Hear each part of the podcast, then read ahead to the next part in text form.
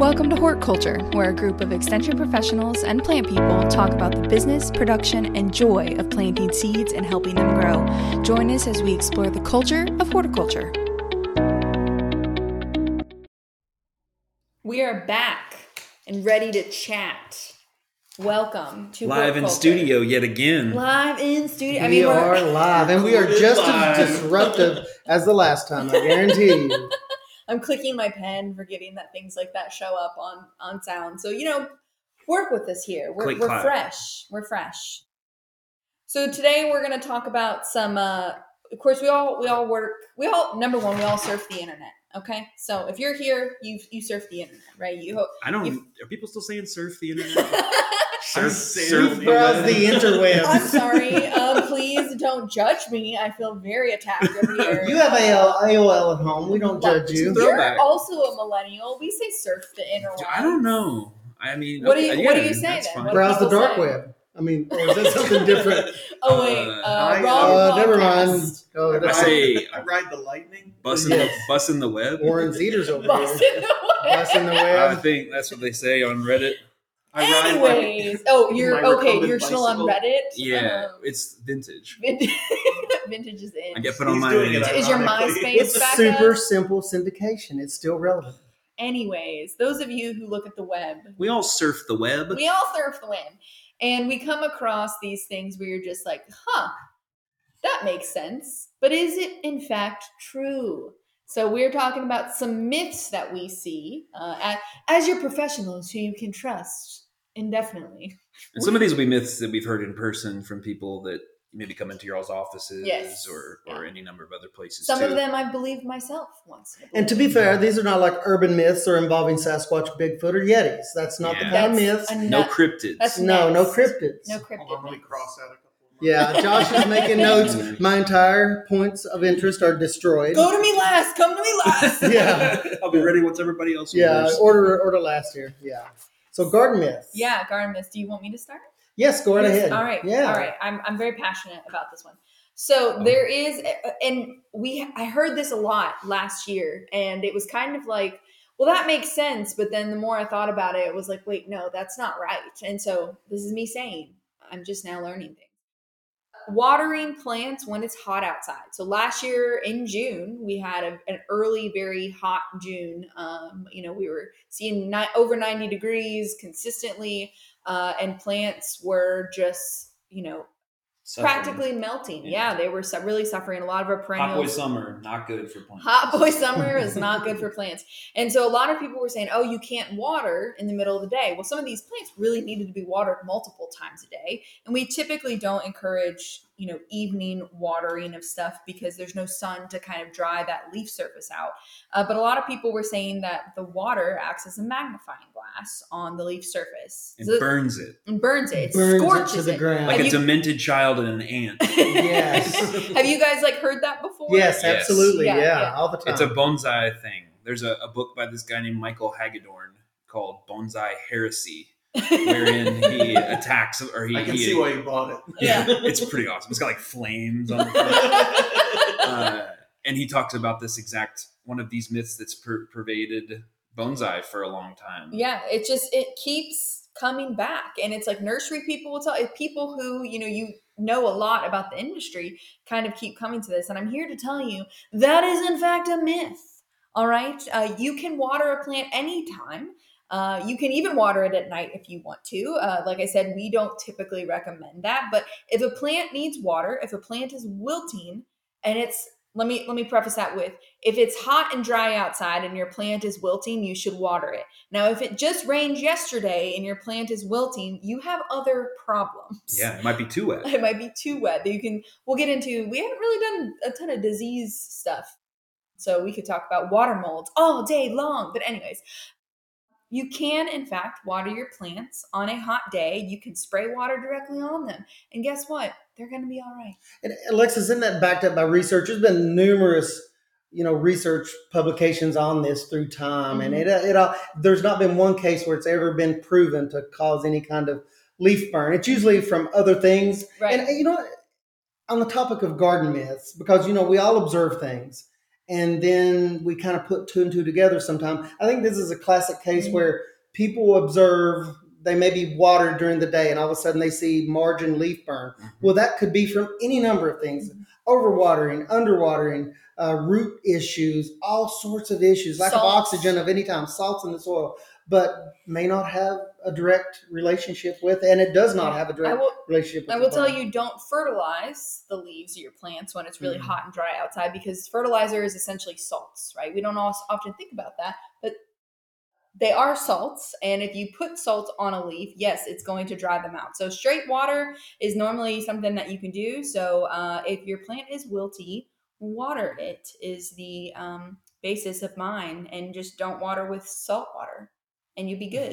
and maybe Yeah. getting getting the leaves wet in the evening regularly for fungal reasons maybe not a great idea but Right. as far as the whole magnifying glass burning etc thing I, I think sometimes exactly what you said ray you didn't maybe water enough the plant got so hot and was not Mhm. able to cool itself wasn't able to transport water started to burn then you watered it too late Yeah. Gave it what it needed but a little bit too late and think oh i just caused that You made a faulty direct correlation. Yeah, and you know, we're all guilty of that. We say one plus one. Well, that is one plus one. That equaled the situation. Well, one plus whatever other external factors, in this case, not watering, Yeah. not magnifying effect, That's a good not a one. burn. It's yeah, that's a great one. Yeah. Strong starting myth. Yeah. Leading wanna- it strong.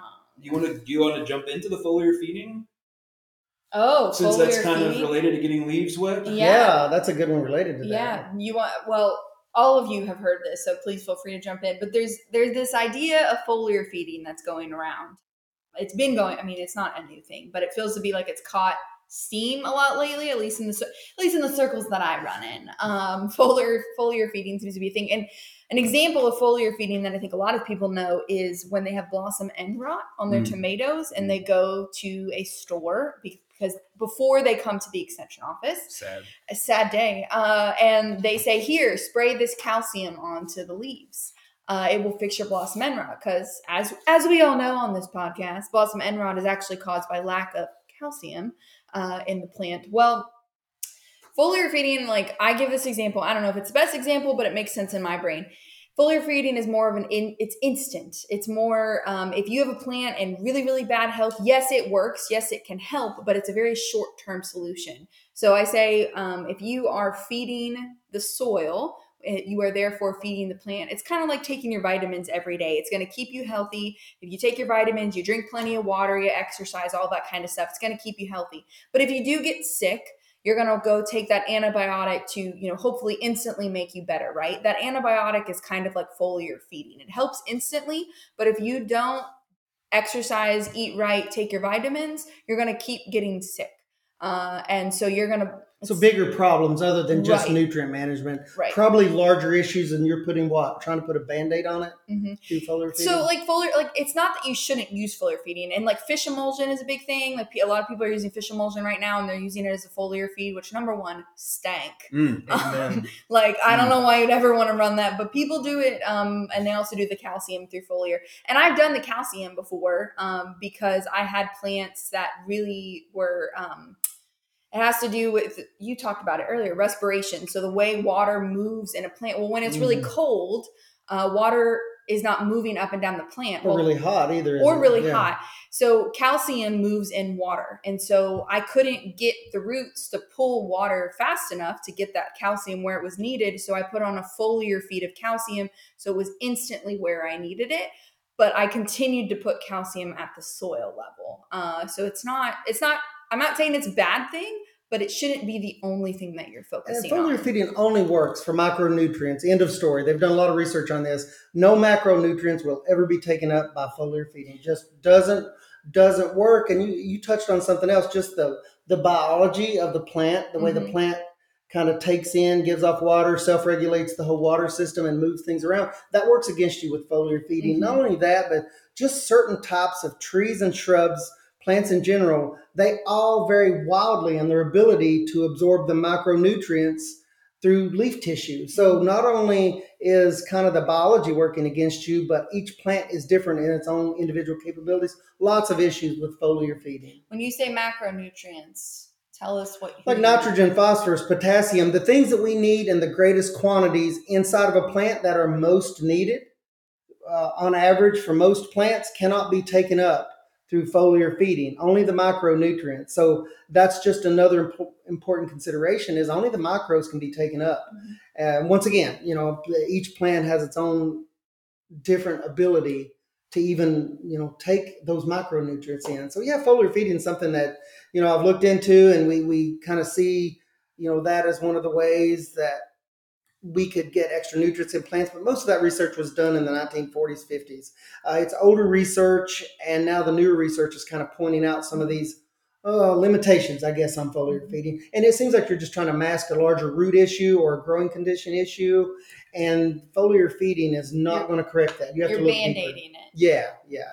And then maybe a little a little micro myth or micro misunderstanding within what Alexis just mentioned is that that blossom end rot is caused by a soil deficiency. In most cases, that calcium Mhm. may be in the soil; it just can't get up because you haven't put enough water on the plant. And so sometimes people will think it's a nutrient deficiency. They'll get sold a bag of calcium carbonate or whatever at the at the store, put it on, and maybe nothing happens. And so this is an example. It's a very heavy element. It's hard to move around. yeah the, the in this case the the correlation of there's something missing there is something missing and it's the delivery system of water to get that nutrient up um, so that's just another little just for those who, who haven't followed all the pods and aren't aren't familiar with their blossom end rot uh, facts and figures Well, you know, something related to this, and I'm going to go into witness protection uh-oh for the next one, okay? takes are coming. Because I have been. The uh, name roy ticket I yes, I am Roy Ticket. I live in Albuquerque, Ania. Uh, yes, I, I may have to go into protective services after this, but let's talk a minute. You mentioned you brought it up, guys. Just remember that. But you talked about blossom end rot. I want to talk about the golden bullet of gardening. That's Epsom salts. Epsom salts. Uh, which is what? It's not calcium sulfate. That is not what Epsom salts is. It's magnesium sulfate. And it's interesting that in the garden, that seems to be one of the golden bullets of gardening is to put that on. If you have a problem, put it on. It's going to make it better. That's the logic. Basically, well, take blossom in. call that a panacea in the, Yes, uh, it is a one-shot silver bullet. We in talk about that. Yes, uh, but it is not one of those types of solutions. In fact, it can make something like blossom end rot even worse because we said that's related to calcium. More specifically, the calcium transport in the plant. Well, magnesium and calcium are antagonistic to one another. In, in other words, that ion, that little particle, that plant can only take so much in of that particular charged particle, which you know magnesium and calcium are this have the same charge. So it actually fights calcium going into the plant. it's a cation Yes, uh, so that Meow. exchange there, it's a cation, not to be confused with catfish, which is a different topic altogether. but yeah, it can actually work against you and make things even worse. But uh, just consider that when you're using Epsom salts, and it is a salt. So also consider that. But that is my plug against using uh, Epsom salts in the garden. so epsom salts are high in magnesium Uh, they are magnesium sulfate is what you're putting Ah. on, which doesn't I have don't think I calcium in knew that. altogether. Yeah. And you remember cations are positively charged? Do you remember how to remember that? For those of you out there having to take a soils class? later. Cats are positive animals. paws. Cats have paws. Oh, nice. Ooh. we're we're we're, get, we're gonna we're going into exchange capacities, aren't we? Somehow, how does that relate to cats? Yeah. that is a good way to remember Popular that. myths about cation exchange capacity. Based Yes. on how, t- how talkative we are today i'd say we have a pretty high exchange capacity Oh, I think so. I think Well the caffeine is real. It's getting real with me right now. My face is getting warm. so. It's I'm hitting my parabolic curve right now. Yeah. yeah, but that, that is one of those things that I've tried to work with people over time, uh, and it, it can just actually make you know make things worse. Both adding it to the soil and spraying it on as a topical spray. It doesn't work real well. So, I've got a little bit less of a nuts and bolts myth here, or or I'm thought. shocked. Something conceptual. I'm It's a bit it's, a, obtuse. it's kind of a high art piece. If y'all would put on these hats that I brought, what do you think about the idea that someone says, "I just don't have a green thumb. I have a black thumb, or maybe Mm. we're the opposite a red thumb on the color wheel. The opposite would be red, I guess. A red thumb can't grow anything. Is that are there some people who just don't have it? They don't have what it takes. I think that's called a self fulfilling prophecy. Maybe it's a lack of interest in the endeavor of which you are undertaking.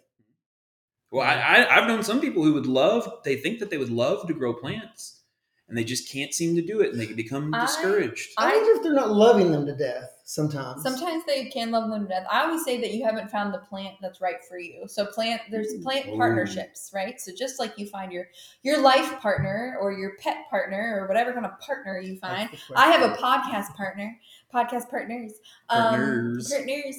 I think Howdy, we all have a howdy, plant. So like any anybody in the industry that grows plants for a living will tell you they have at least one, probably multiple plants that hate them. Cypresses. Cyp- okay, Josh is a cypress or Josh.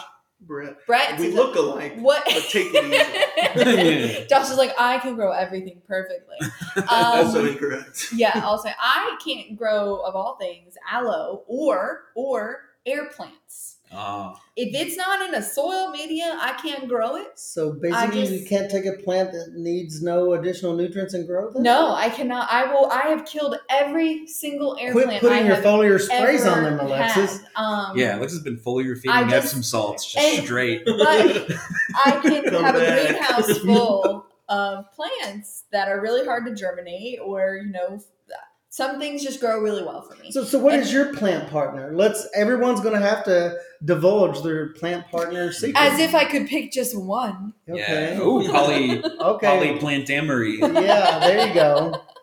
So that's what I tell people with the green thumb. You just haven't found the plant for you yet. And I, Almost I do think that there is a also a huge difference between inside and outside plants. Mhm. Oh yes. And I think that there is a personality, skill set, outlook dynamic to that as well. Like there are people who are good outdoor plant people, Mhm. and there are people who are good indoor plant people, and there are people who are good at both. I mean, sometimes. Seems like the indoor I'm with- situation is the Alexis. that's how much light gets in the house. I mean, that's a limiting factor. That that indoor environment's tough because you know I'm big on light meters, and if you want to quantify the amount Oh, of light yeah. in your house, the quality and quantity, then you can do that. You have a light meter, right?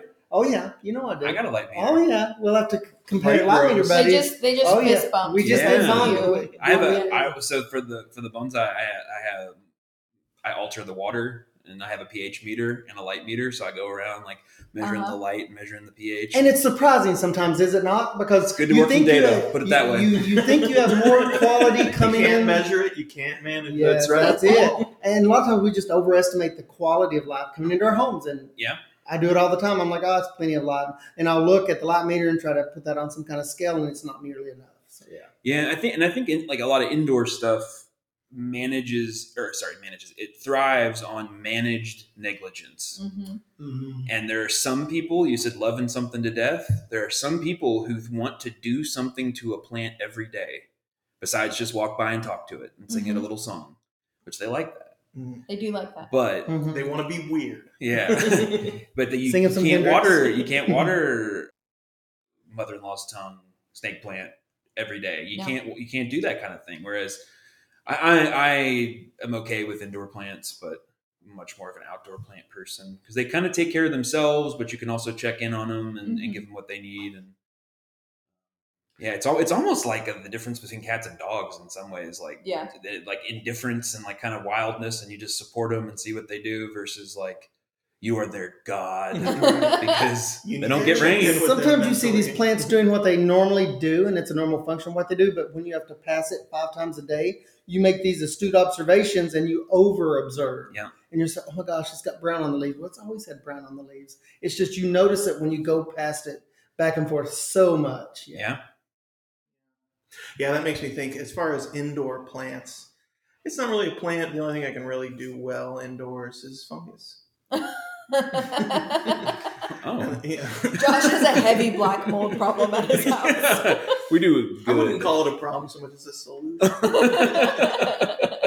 it's like Fall of the House of Usher, but like fungus based. It just collapses. With the And now of I am become mycelium. yeah. Fungus. You got any? You got any myths over there, MythBuster? Oh yeah, sure. Uh, a couple of them, and I guess the one that is screaming out to me to be said, which I hope. Well, there's no way anybody in here believes this myth, but the idea that clover is a weed. Yeah. No, it's it's jarring to hear. Well, and it, you know, it should be important to say that a weed is the definition of a weed is a plant that's out of place. So there's an arbitrary aspect to what gets defined as a weed. So throw And back to then- last week, right tree, right place, Mhm. not a weed. Right, exactly. Wrong. Whereas, like, Johnson if grass, somebody wrong says place. clover is a weed, their arbitrary decision is incorrect. Their opinion see. is wrong. you should not have one. But yes, you know, I've heard and seeing evidence of people discussing and lamenting how hard they've been fighting to try to get rid of the clover in their Me. yard. It was well, it wasn't in my yard. It's a weed in my beds, and I do fight it. Okay, and Sure, sure. Wow. yeah, I, In- He thought we knew you. We're gonna pause the podcast to work some Wait, things out here. listen, No, just it's kidding. Let coming after my columbine, and and we have to fight about it, which is a native plant. I will point out. Yeah. as well. Well, I guess uh, to to emphasize in the lawn area. Okay. All right. You know, because good. it's important to note that the clover, which is not native to here, was brought over here by the Dutch in the 1600s, has been here longer than the tall fescue that was brought over in the 40s. boom. Gross. Yeah, there's been a real interest. I, I don't know. I've gotten several phone calls the last couple of years on people wanting to convert their lawns to all clover lawns, which is there's some specific Yeah. considerations there, and Sure. there's some plant materials now that are that lend themselves better to that. Hmm. They're more specifically, Micro Yeah, micro- yeah, the clovers. micro. I mean, there's some like it doesn't have near the traffic tolerance, but there's some real benefits on the ultimate height that the lawn's going to get. Uh, there's some really neat considerations, and there's some use case scenarios where it'd be a great choice, I think. But you have to know kind of all the pros and cons. But I'm glad to see that people are starting to consider. Do you Some of mow, these do you alternatives. mow it still? You can. Um, But a lot of the don't clovers, some of it's like the the, the top specifically Yeah. for lawns stay lower. It'll be uneven. If you want to even Yeah. it up, you can always mow. Or if you're having grandkids over and you want to take the blooms off because there's Bees. bees in the blooms and kids get in there and they get stung. Mm. Like the stains of clover don't come out of cloves like fescue stains. The stains are completely different. So there's some there's some things you have to kind of work through to make sure it's for you, and it has not much travel uh, resistance, not much traffic resistance. Uh, but yeah, I, I, I'm so glad that we get those phone calls and we can talk with people about clover lawns. That people Yeah. are thinking about that. I love it. I just had the image of Ray doing some hands-on experiments by doing baseball slides through clover. Not the knees of all Yeah, my clover clothes are green. These yeah. clover stains are never. Yeah. like- like a- These are clover stains. These aren't going anywhere. The a rock star where you run out on your Yeah. knees and just slide through. I've got a different slip and slide, except it's dry. just all It ends in clover. He's converted Yeah. a slip and slide to all Yeah. clover. I have micro never. clover. I did not know that. Uh, Uh, Ray. Sports people told me that, and I had to go look it up. And I asked one of our specialists on campus. I'm like, this sounds like a myth. Uh, like a, I was like, this can't be true. And he said, oh no, it's true because sports people hate clover because it doesn't come out of the uniforms or anything. So I was like, wow, okay. I, I thought it thought it was not a real thing, but Sounds like upgrade your detergent. yes, maybe get a stronger detergent. Every yes. clover has its stain. Yeah. You know what? I had play clothes as a child. I think everybody should have some Some play clothes. play They clothes. still have I still have play clothes. I still have play clothes. Yeah, that's the clothes I, wear have on them today. way too like much in a row. for Because you're playing too much. Too much playing. Too much Quote, fun. unquote. Yeah, it's a good one. I like, Yeah. I like clover. Clovers are good. You know, Josh, I feel like that feeds into another um, thing that you have disdain for, which is lawns in general. Yeah, I mean, there's a hot take. The idea that um, he's also going into witness protection. is a lawn Yeah. required, a turf lawn, let's say, or a grass lawn. Or Is that even really like, good. Yeah, is it good? Is it something you even want? well, so- what's the form and function considerations for that? so the myth is you have to have a fescue lawn, and we would all say that myth should be debunked.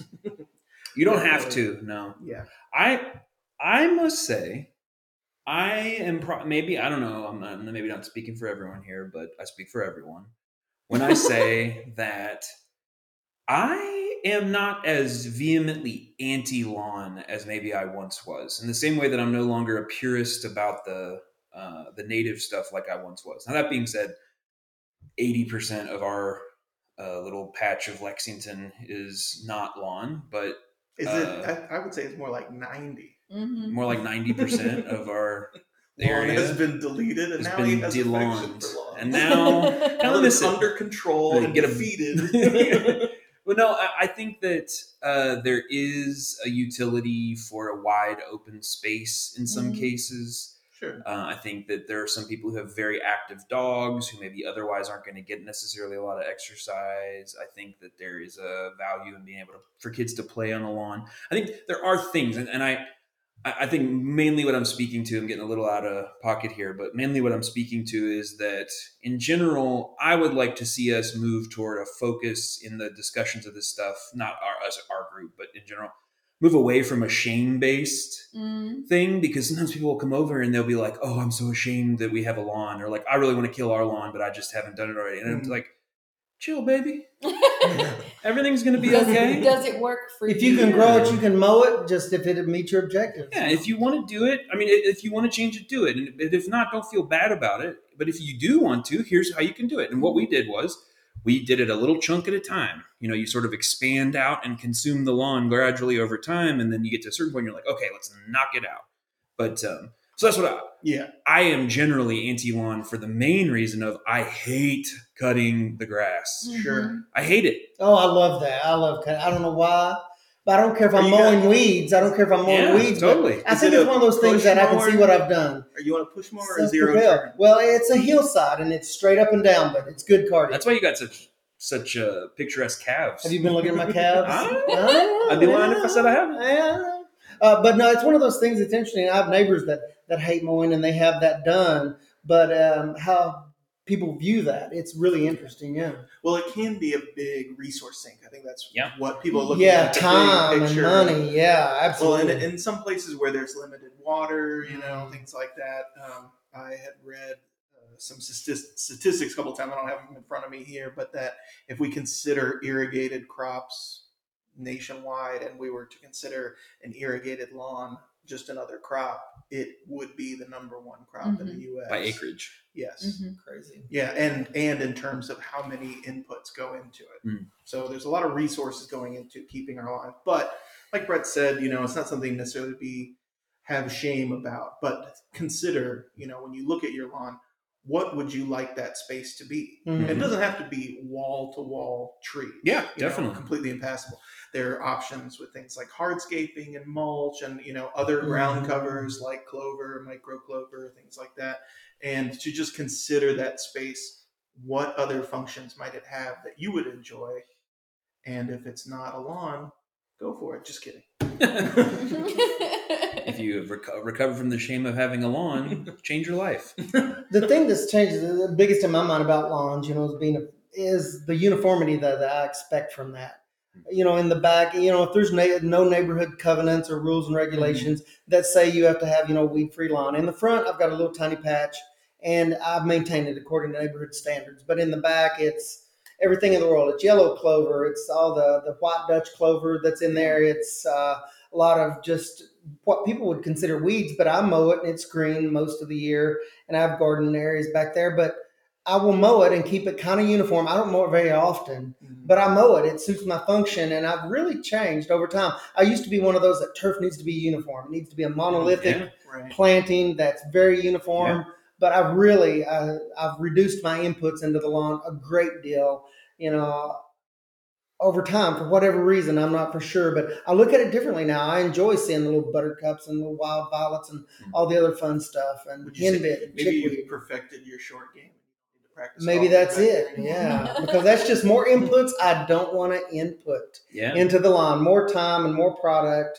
Right. And I think that um, for me personally, it's a very personal thing, but that that uniformity is just comes at too high price for me, both in terms of time and product. So yeah, it's a good good one. Got a mullet mullet lawn. Yeah. Business in the front. party I in like back. exactly, exactly. It's Uh, definitely like a business cut up front in the back. It's I don't even know, boy, it's a dirty pool hall in the middle of a Texas, Molly you Pageant know, back concert. road. Yeah.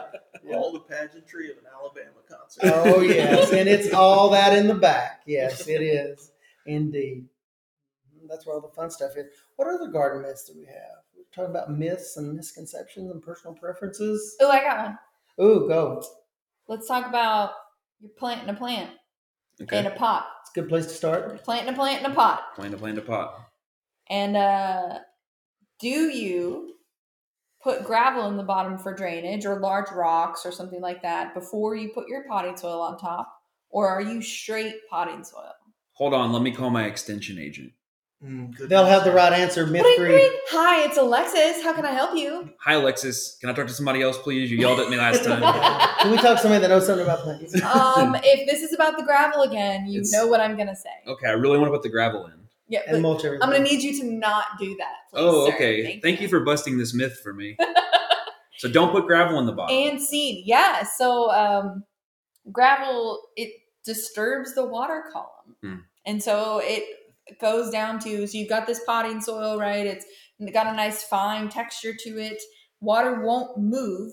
Eventually, it will, but it won't move very quickly in the way that your plant roots need it to move from that fine co- texture to that coarse gravel texture. So you create kind of this false layer um, going on there and it will just hang out. And we, what we know, what we all know, is that your roots, most of the time, uh, unless it's a bog plant, which is a different story, but for most of us, your plants don't like to sit in water. And so that water will sit right there in that potting soil where all those roots are and it will rot them. And you get disease issues Mm. and things like that. So it's better for it to be complete potting soil as long as you have a drainage hole in the bottom.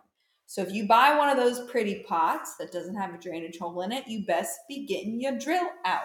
And I'm assuming the drainage hose provides all the actual air the roots need. Is that the case? If it has air holes in the bottom, drainage holes, that also acts as you know, we I- get that question yeah, every as now the and water again. leaving. Yeah. yeah, I believe that the water pulls the air down through the Yeah. top of the water So that really doesn't have an impact on much at all. Physics. I think I guess that would be Yeah. physics, right? Oh, yeah. sure. I don't know.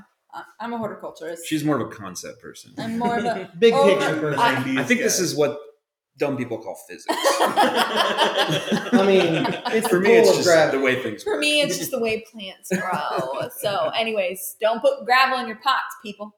Yeah, because it, it it's and it, that does feel like it's one of those where you can understand the thinking. Yes. That if if you have we use we use gravel as a driveway, there's you know water can go down through it and get out. But if you have it in a dense substrate and it hits an area that has significantly more airspace mm-hmm. in it, it doesn't have that kind of uh, adhesive and Flow. cohesive effect to p- continue to pull the water at the bottom of the pot, and it just sort of slows it Now, down. Now there are cases where you're going to maybe use a gravel or gravel type substance throughout the pot. And you know a lot about that, Brett. know all about it. um, Tell us about how you use these larger soil structures.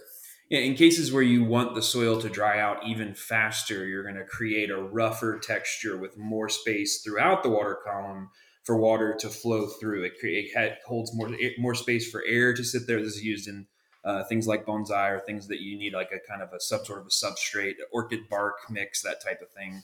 Um, and so in that case, you might have a very rough texture. You know, very few bonsai are grown in like a traditional peat moss soil media. A lot of it's a, a blend of lummus, uh, lummus, lava, pumice, Lummus and this other th- other kind of clay based thing.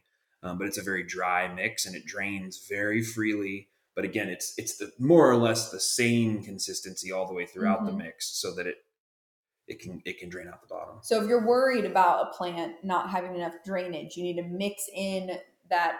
I wouldn't recommend gravel. I'd go with something like perlite, um, but it, that's what I've used. You know, cacti mixes, stuff like that, are going to have a heavier perlite.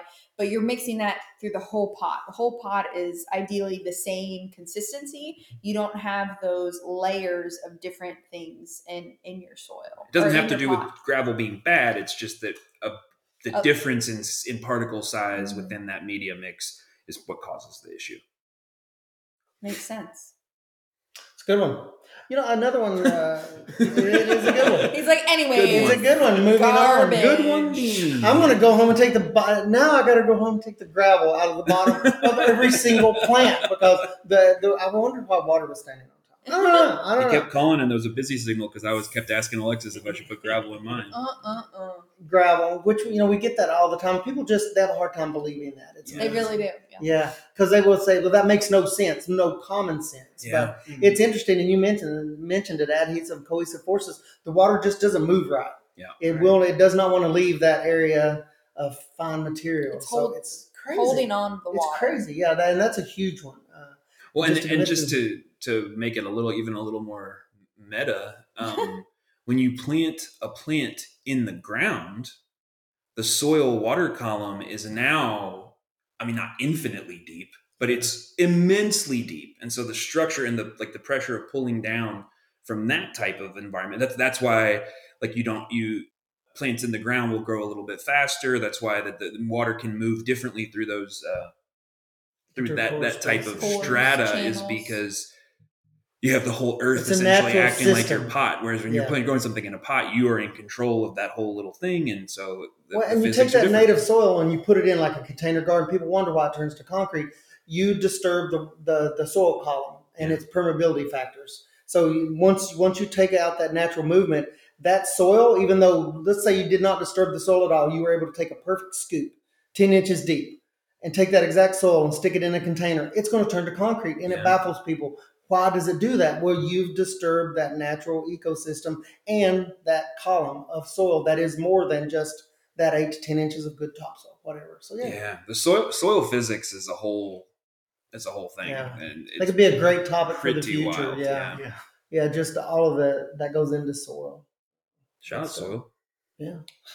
What up? Shout out. All right. Any other myths we've got that we hear a lot of? There. I mean, it's like an infinite amount, but Well, it's not a myth. I mean, I ran onto this one uh, just a couple years ago, and I, had to think about it. You know, and uh, something that we recommend a lot is, of course, if you're pruning something like fire blight, you know, of course, you need to sterilize your pruners. You know, in between so, ever so many cuts because you don't want to spread the disease or whatever problem you're trying to prune out. We always say, you know, a quick and easy solution is to you know use like a diluted bleach water solution to clean your tools. And I heard a person in extension at a national meeting say but don't do that. It's not really a myth, but she said there's don't do that. There's a better way to do it. And I was like, well, what do you mean? She goes, well, you know, instead of bleach, which is highly corrosive to your very nice tools, some Yeah. people love their hand tools, and I get that, or their pruning tools. They love those. They may be, you know, a very high quality, or they may be a family heirloom. But she said, you know, don't use bleach. And I'm like, oh, oh goodness, I've always recommended bleach. It is effective, but she said that's not the point. The problem is it's corrosive. You know, you would clean all the organic matter off your pruning tools like you normally would. And she recommended using antiseptic mouthwash because it's not corrosive Mm. for the Huh. nature of that product. And I'd never thought about that. Huh. She said pruners, she said in her commercial, and I guess she dealt with a lot of uh, commercial nurseries that they're constantly sterilizing like every day. She says bleach, those pruners will not last. Yeah, And she said instead, it's you know, and she had done some research on it. Apparently, said antiseptic mouthwash works better. And I thought that was really interesting because it's pH balanced. It's you know literally mouthwash, so it's balanced in such a way that it's non-corrosive. And I thought that was pretty great. So I've recommended that more and more. And that's not really a myth. Maybe that's a best practice, but I had never once given that that's consideration. really But cool. yeah, that one part, you know, I'm gonna use bleach to nine parts water, uh, you know, is a standard recommendation we make on, and, and that once again is effective. But if you're doing that a lot, corrosive, and never would have thought about that. Hmm. But ever since then, that's what I do at home now is use, you know, an, it's got to be an antiseptic mouthwash Mhm. because there's mouthwashes that you can get that may be like, you know, supposed to strengthen your enamel on your teeth. Those won't work. It has to say antiseptic mouthwash. She clarified that, and ever since then, I really I thought that was so cool. Before this podcast releases, I'm gonna go buy stock in Listerine or something. because we're going to have an impact on the world market. Impact. Influencer. brand. You just It's- it's influence happening. all of you to go buy mouthwash. Listerine, named after Joseph, I believe Joseph Lister, one of the main, I would say, call people the father of the thing. Two women and a black person who did this before him, but white guy father of antiseptic practices in surgery. Hmm. Oh, Countless lives saved by people washing their hands. like the tools, sur- surgical tools or hands, everything. Everything. Everything. Well, there the, we go. The, the antiseptic concept. I So think tools, Listerine it was was, originally. was invented as an antiseptic. Wow. They were like, "Put this in your mouth." You're washing your hands with it. Might as well eat some. Yeah. We're- If we Hey. put mint in it, it'll be fine. I just I imagine putting Listerine in my mouth and then taking my pruners and just oh Yeah. Maybe that's a technique. Closing. Don't do that. Don't We're do here that. to tell you, Yeah. do I would not, not, do that. I got follow I Brett's got lead. wicked cedar apple rust in my mouth. Don't So- put your pruners in your mouth. That is a myth. That is a, that is a worst case scenario, not a best management practice. Yeah, yeah. All right, so really quick, tell me the myth that we busted today that you brought up. Josh, go. Uh, that clover's a weed. Busted. Magnesium sulfate, otherwise known as Epsom salts. That you should put gravel in your pots. Busted. A non-green thumb just means you haven't found the right plant for you. Busted. Aw. So what did we? What did we bust that myth though? Oh, that you have a you can't. Some people don't have green thumbs. Yeah, busted. busted. Anyways, wonderful. You got really into Get that. it together, You guys. got really into that. I like well, that um, I think that's it for our myths today. If you have any more myths, if you're wondering if something is a myth or you heard a cool myth, please feel free to uh, comment or send us an email. Comment on our Instagram at Hort Culture Podcast uh, and tell us all your cool myths, and we will help debunk them or maybe not. I don't know. Maybe it's Maybe not it's myth. true. Maybe it's true. We'll figure it out together. And then we hope as we grow this podcast that you will grow with us. And we will see you next time. Thanks for a great chat, everybody.